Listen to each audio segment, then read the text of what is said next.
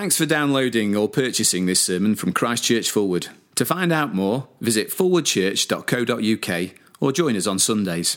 Micah chapter 6, beginning to read at verse 1. Listen to what the Lord says. Stand up, plead your case before the mountains. Let the hills hear what you have to say. Hear, O mountains, the Lord's accusation. Listen, you everlasting foundations of the earth. For the Lord has a case against his people. He is lodging a charge against Israel. My people, what have I done to you? How have I burdened you? Answer me. I brought you up out of Egypt and redeemed you from the land of slavery. I sent Moses to lead you also Aaron and Miriam.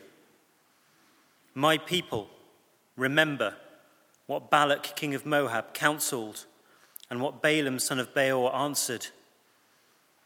Remember your journey from Shittim to Gilgal, that you may know the righteous acts of the Lord.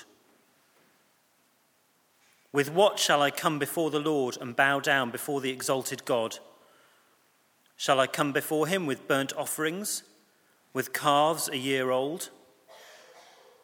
Will the Lord be pleased with thousands of rams, with tens of thousands of rivers of oil? Shall I offer my firstborn for my transgression, the fruit of my body for the sin of my soul? He has showed you, O man, what is good. And what does the Lord require of you? To act justly and to love mercy and walk humbly with your God. Listen, the Lord is calling to the city, and to fear your name is wisdom. Heed the rod and the one who appointed it. Am I still to forget, O wicked house, your ill gotten treasures, and the short ephah which is the cursed? Shall I acquit a man with dishonest scales? With a bag of false weights. Her rich men are violent, her people are liars, and their tongues speak deceitfully. Therefore, I have begun to destroy you, to ruin you because of your sins. You will eat, but not be satisfied. Your stomach will be empty. You will store up, but save nothing because what you save I will give to the sword. You will plant, but not harvest.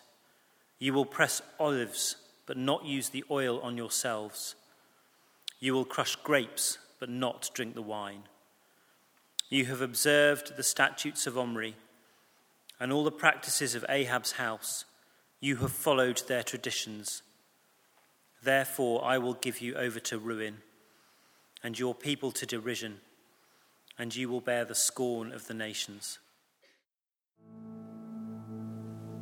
Please do take your seats. And as you do, if you'd um, uh, get your Bible open again at page 934, Micah chapter 6, page 934, you may also like to find the handout that you will have received on the way in as well. Uh, we're going to be looking closely at those verses over the next few minutes, so having them open in front of you would be a good idea. Uh, just as we begin, let me lead us in a prayer.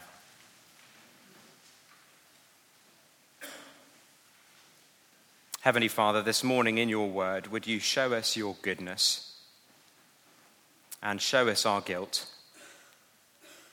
and then show us Christ, your Son and our Saviour, in whose name we pray. Amen.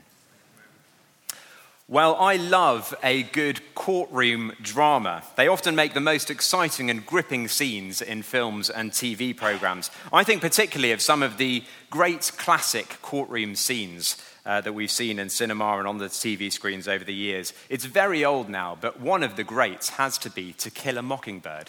Over 50 years old now, that film, but a great courtroom scene in there. Um, another one you might have watched, um, A Few Good Men That's now 25 years old, but still a fantastic, gripping courtroom scene in there. Um, or if you were watching uh, daytime TV during the 90s, I was doing hardly anything other than that, um, then Perry Mason. You can't have missed, missed Perry Mason. Uh, good old Perry. Um, some great courtroom scenes there. And in all of these films and programs, the court scene is often the most exciting one because things begin unclear. The truth isn't fully seen, but then there comes a point in the trial uh, perhaps a new bit of evidence comes up, or a witness breaks under pressure and they reveal more than they meant to. And then suddenly all the lies begin to unravel and it becomes clear what's really going on. Uh, suddenly everything comes into focus. The truth is seen and known by all, and then there can be no questions about the rightness of the judge's verdict.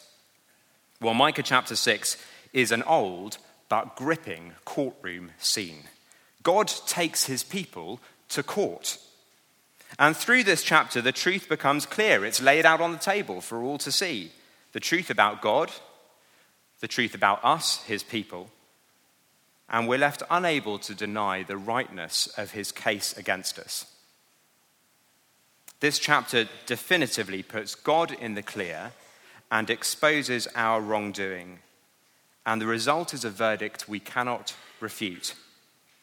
In verse 1, it begins with God speaking to Micah and telling him to begin this trial against his people. He says to Micah, verse 1, Stand up, plead your case before the mountains, let the hills hear what you have to say. And so in verse 2, Micah does just that, saying, Hear, O mountains, the Lord's accusation. Listen, you everlasting foundations of the earth. For the Lord has a case against his people. He is lodging a charge against Israel. Micah calls in the mountains as witnesses in this courtroom scene because they're the only ones old enough to remember the events that are about to be described. That's because the Lord, through Micah, is about to show us that he has over hundreds, hundreds of years been faithful to his people by keeping his covenant with them. Through the grand sweep of Israel's national history, from Egypt to the Promised Land, we see a covenant kept by the Lord. That's point one on the handout. A covenant kept by the Lord. Now, it's helpful just at this point to pause to be clear about what a covenant is. Uh, the pastor and author Tim Keller describes a covenant like this. Again, it's on your handout. A covenant is a bond of love made more intimate and solid because it is legal. Uh, an important part of understanding what a covenant is is understanding what it is not. It is not a contract. Keller writes, it is a relationship much more intimate and loving than a mere legal contract could create, yet one more enduring and binding than personal affection alone could make. You could think of it like this a, a, contract comes about for the sake of business. You know, when someone says, oh, it's not personal, it's just business, that's a contract. Uh, but a covenant comes about for the sake of love. It's not business, it's personal. That's why marriage is a great example of a covenant. It's not business, it's personal. It's a bond of love made more intimate and solid because it is legal. And the Lord's relationship with his people has always been a covenant. For the Lord, it isn't business, it's personal. And that's why, even in this legal case, it's made with affectionate appeals. Do you see in verse 3? The Lord reaches out to my people. And he says there, What have I done to you? How have I burdened you? It's as if the Lord is saying, uh, Let's inspect my record, shall we? How have I wearied or worn you out? Why do you treat me like an ogre? What have I done? He says there at the end of verse 3 Answer me, answer me. It's not a rhetorical question and yet it is followed by a hollow silence because no good answer can be found. And as if to fill the silence, the Lord offers the evidence for how he's kept the covenant with his people. Verse 4 I brought you up out of Egypt and redeemed you from the land of slavery. Far from burdening them, he removed the burden of slavery from them. He rescued them from Egypt, he parted the Red Sea, and led them through on dry ground. And then on the other side in the wilderness, he gave them good leaders. That's there at the end of verse 4. I sent Moses to lead you, and also Aaron and Miriam. He went with them through their years in the wilderness, guiding them all the way. And then, as they stood on the borders of the promised land, able to see their long awaited home, there was the problem of King Balak. See verse 5? My people, remember what Balak, king of Moab, counseled and what Balaam, son of Beor, answered. Balak was the king of Moab, and he was threatened by the advance of Israel. And so he um, tried to hire Balaam, who was, he was like a sorcerer for hire and asked him to curse Israel to stop them entering the promised land. But the Lord stopped Balaam, stopped him from cursing them, and instead caused him to bless them three times. And then the final obstacle for God's people was the River Jordan, which marked the border of the promised land. Just like God got them through the Red Sea, he also got them through the River Jordan and into that promised land. That's the, verse, uh, that's the journey we see in verse 5. Remember your journey from Shittim, which is on one side of the Jordan, to Gilgal, which is on the other. And you see, he tells his people to remember these things so that, it's at the, end of verse 5, so that you may know the righteous acts of the Lord. All of these righteous acts are evidence for the court of a covenant kept by the Lord. Twice in these verses, he describes them as my people. Twice, he appeals to them to remember. And so, verses 3 to 5, in summary, say this My people, my people, remember, remember the righteous acts of the Lord. It's a personal appeal to the affections of the people to respond in love to the Lord's covenant faithfulness to them. My people, my people, remember, remember the righteous acts of the Lord. Two and a half thousand years after Micah wrote those words, today we have many more righteous acts of the Lord to remember. Consider the grand sweep of the Christians' salvation history who were lost in slavery to sin. God sent his son into the world as a baby boy, come to save us. He lived a perfect life, died on the, on the cross for our sins, was raised to life for our salvation. He called us, gave us faith, repentance, and new life, justified and adopted us into his family. He's made a home in us by his spirit, and he sustained us in the Christian life so far. But just running off a list like that isn't the sort of remembering the Lord is calling his people into here.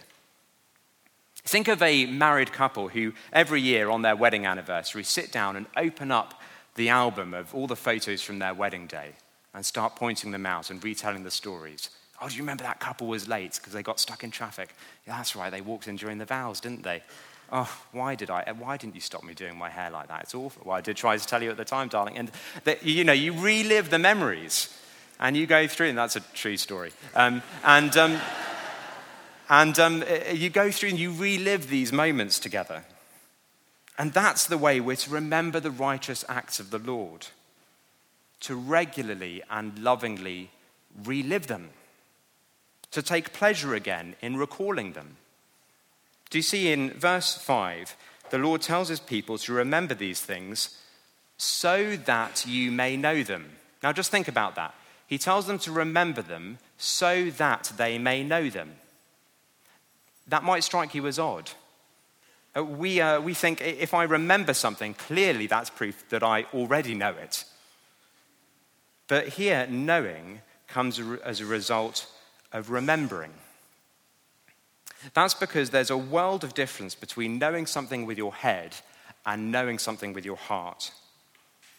If we were to go and find some sorry soul who had never tasted honey before, we could tell them honey tastes sweet. Now, at that point, they would know what honey tastes like. Honey tastes sweet. But they don't really know what honey tastes like until they do what I did this morning, which is get a thick slice of hot toast and smother it with honey and mm, taste it for themselves. You only really know what honey tastes like when you've tasted it. And there may be some here this morning who, who know very well the righteous acts of the Lord. Perhaps you've been coming to church for years. You can clearly recite what God has done for you through Jesus. But you've never personally delighted in those things for yourself, never tasted the sweetness of those truths. Or perhaps you've forgotten what that tastes like. Don't settle for knowing those things with your head. Learn to taste them again, to delight in those truths. Regularly and lovingly relive them. It's in that sense that the Lord says in Micah chapter 6 My people, my people, remember, remember the righteous acts of the Lord. And it's why later in this service, when we receive communion, we will stop and slow down We won't just say, Do you remember that Jesus died for you? Oh, good, great, let's sing the last song. We'll stop, we'll slow down, we'll come forward, we'll touch the bread and we'll taste the wine, and we'll relive that story of the Last Supper. And remember, remember what Jesus did for us in that most righteous act of the Lord when his body was broken for us and his blood shed on the cross. As we do that, we're presented with the evidence of the Lord's faithfulness, a covenant kept by the Lord. So if you're here this morning and if, if you're being honest, you feel like God is cold or frosty with you, like he doesn't really care very much, uh, hear his loving question in verse 3 My people, what have I done to you? And the answer to that question, as we remember, remember the righteous acts of the Lord, should be sweet and warm as we see that God has loved us in history and all he's done for us through the Lord Jesus.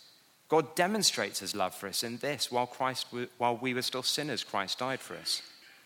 Remember and know what God is like towards you, not cold, but faithful and loving. As we remember, we see a covenant kept by the Lord.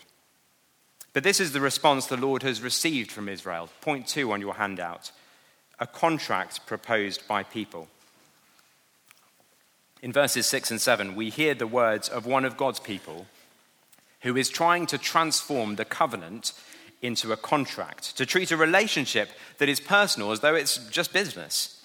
They're trying to repay God for his favor at the lowest possible cost. If you've ever been part of an auction on eBay, you'll uh, know this feeling well. You, you start the bidding low, and then you uh, look at your computer screen nervously, clicking refresh, hoping that the price doesn't go high. You want a bargain. And this is how the person is treating the Lord. He asks himself, verse 6, With what shall I come before the Lord and bow down before the exalted God? He starts low. Shall I come before him with burnt offerings? Then a little bit higher with calves a year old. Gosh, he thinks this God's demanding. So, verse 7 Will the Lord be pleased with thousands of rams? And from there, it begins to get a little bit absurd. How about 10,000 rivers of oil? It's just being a bit silly. And finally, the bidding takes a darker twist as he suggests a human sacrifice. Shall I offer my firstborn for my transgression, the fruit of my body for the sin of my soul? This person wants to know how much they have to pay God in return for his favor. What's it going to cost, Lord? In response to a covenant kept by the Lord is a contract proposed by people. That's what this person has done. He's taken a contract based on love and tried to, a covenant based on love, and tried to turn it into a contract based on business. It is outrageously insulting to respond to God's love like this because his relationship with his, his people isn't business, it's personal, it's a covenant. It would be like me on my silver wedding anniversary, sitting down for breakfast, breakfast with my wife, opening my checkbook and saying, Darling, thank you so much for the last 25 years. How much will that be? I think I'd get a slap. I think I'd deserve one. You can't monetize love, nor should we try to reimburse God for his favor to us. To do so cheapens his love, the love that he's shown over many years. Let's never fall into thinking that God will approve of us because we've been baptized or come to church or give money or serve in various ministries or do our quiet times or pray. If you think you can be contractual with God, you can't. You can't. He just won't allow it. Will thousands of rams cover it? 10,000 rivers of oil? No, no. Would the whole realm of nature mind that were an offering far too small? Love so amazing, so divine, demands my soul, my life, my all. The only right response to love is love. But God's people haven't loved him, and he proves it in verse 8. He says there, He has showed you, O man, what is good. He's shown them what's good by giving them the law. That's how to live a good life. But when we hold up God's law against our lives, it's obvious we haven't kept it. And that's primarily why He's given it to us. He's shown us what's good so we can see we're not. That's why in verse 8, the Lord highlights those elements of the law that Israel in Micah's day were so clearly failing to keep. And what does the Lord require of you? It says, to act justly and to love mercy and to walk humbly with your God. God puts his finger on those things. Not to say, do these things and we'll be good on good terms, and nor to say uh, that that's all that the law's about, but because these are the ways that Micah's hearers were breaking the law. This is a key moment in the courtroom scene of Micah 6. The moment when the truth about God's people is made clear, when the defendant is shown to be a lawbreaker. The people are exposed when God puts his finger right on the proof of their wrongdoing.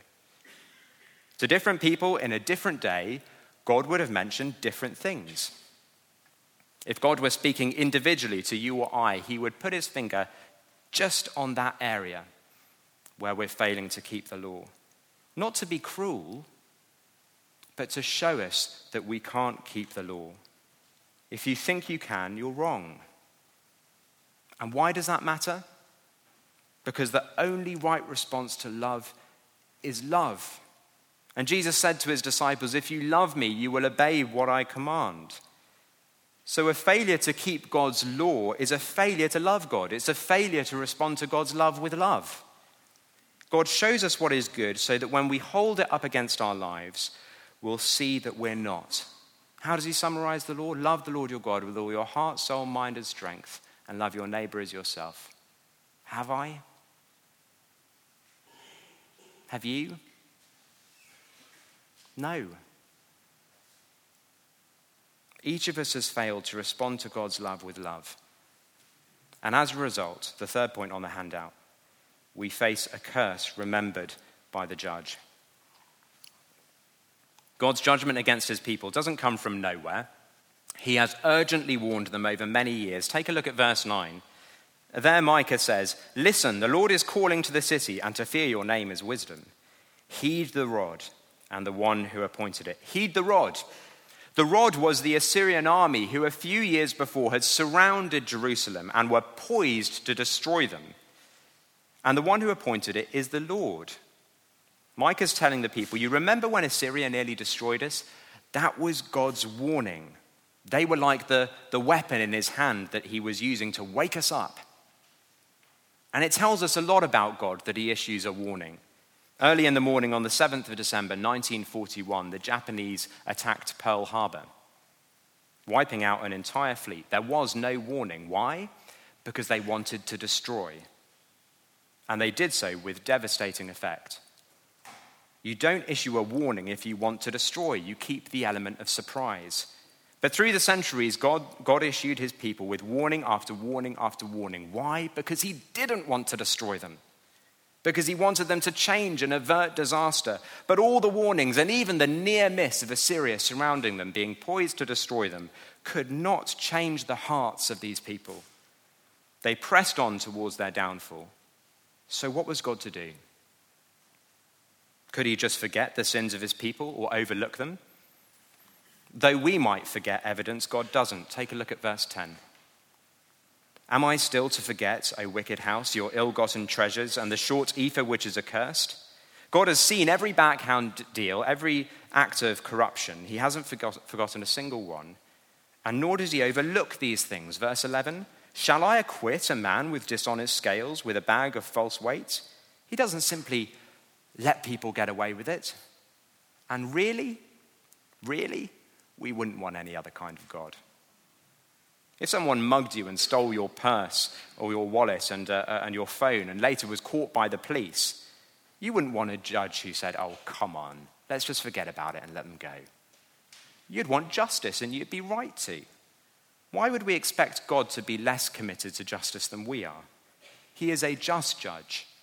He cares about wrongdoing and the suffering that it creates. Thankfully, God is a judge who remembers. And so he issues this accusation in verses 10 to 12 that rather than act justly and love mercily and walk humbly with their God, his people have been corrupt and dishonest and violent and deceitful. That's the accusation. And verse 13 begins with the word therefore, because here comes the sentence Therefore, I have begun to destroy you, to ruin, to ruin you because of your sins. To Micah's hearers, the sentence cast in the next two verses aren't just a, a, random collection of punishments. They were exactly the consequences God had warned them of if they broke their covenant with Him. They'd been warned so many times.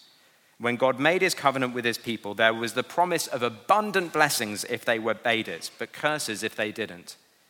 These were the curses that had been warned would result. They're originally from Deuteronomy 28, if you want to read them later, uh, but we have them here in verse 14. Have a look. You will eat but not be satisfied. Your stomach will still be empty. You will store up but save nothing, because what you save I will give to the sword. You will plant but not harvest. You will press olives but not use the oil on yourselves. You will crush grapes but not drink the wine. This is a curse remembered by the judge who doesn't forget or overlook sin. The closing summary of this court case is there in verse 16.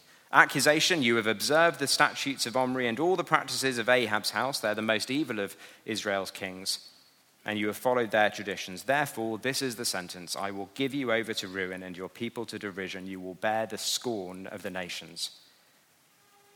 So, this is the evidence that we've seen in Micah 6. The Lord has kept his covenant with the people, and the only right response to love is not to propose a contract, but to love the Lord in return by keeping his law but we haven't.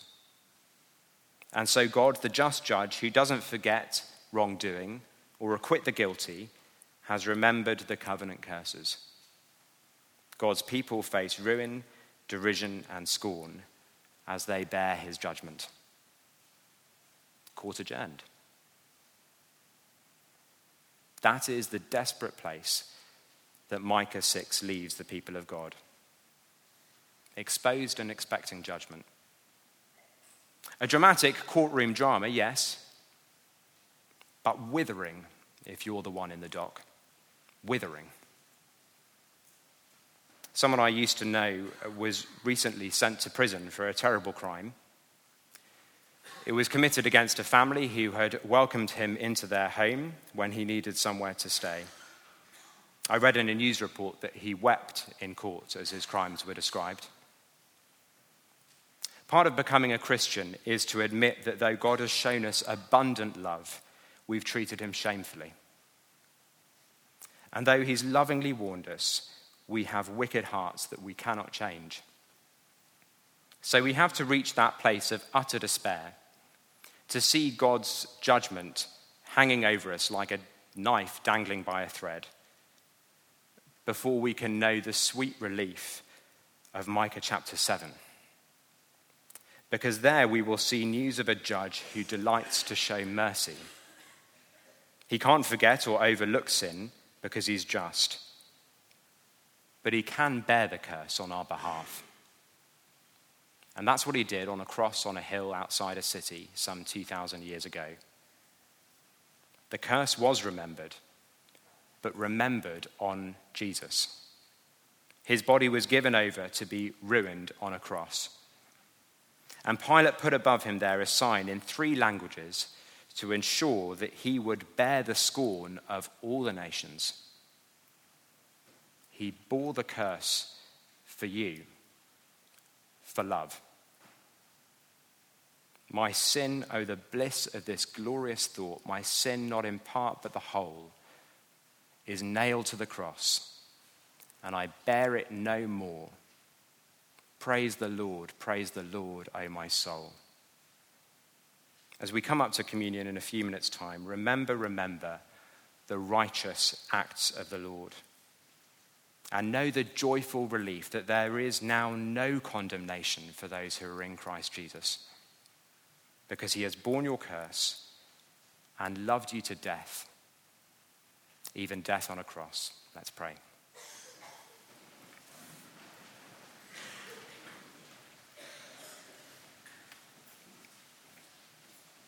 Father God, when we're convicted of our sin, help us to run to the Lord Jesus. Thank you that He has lifted our sin from our shoulders and borne it, borne it on our behalf.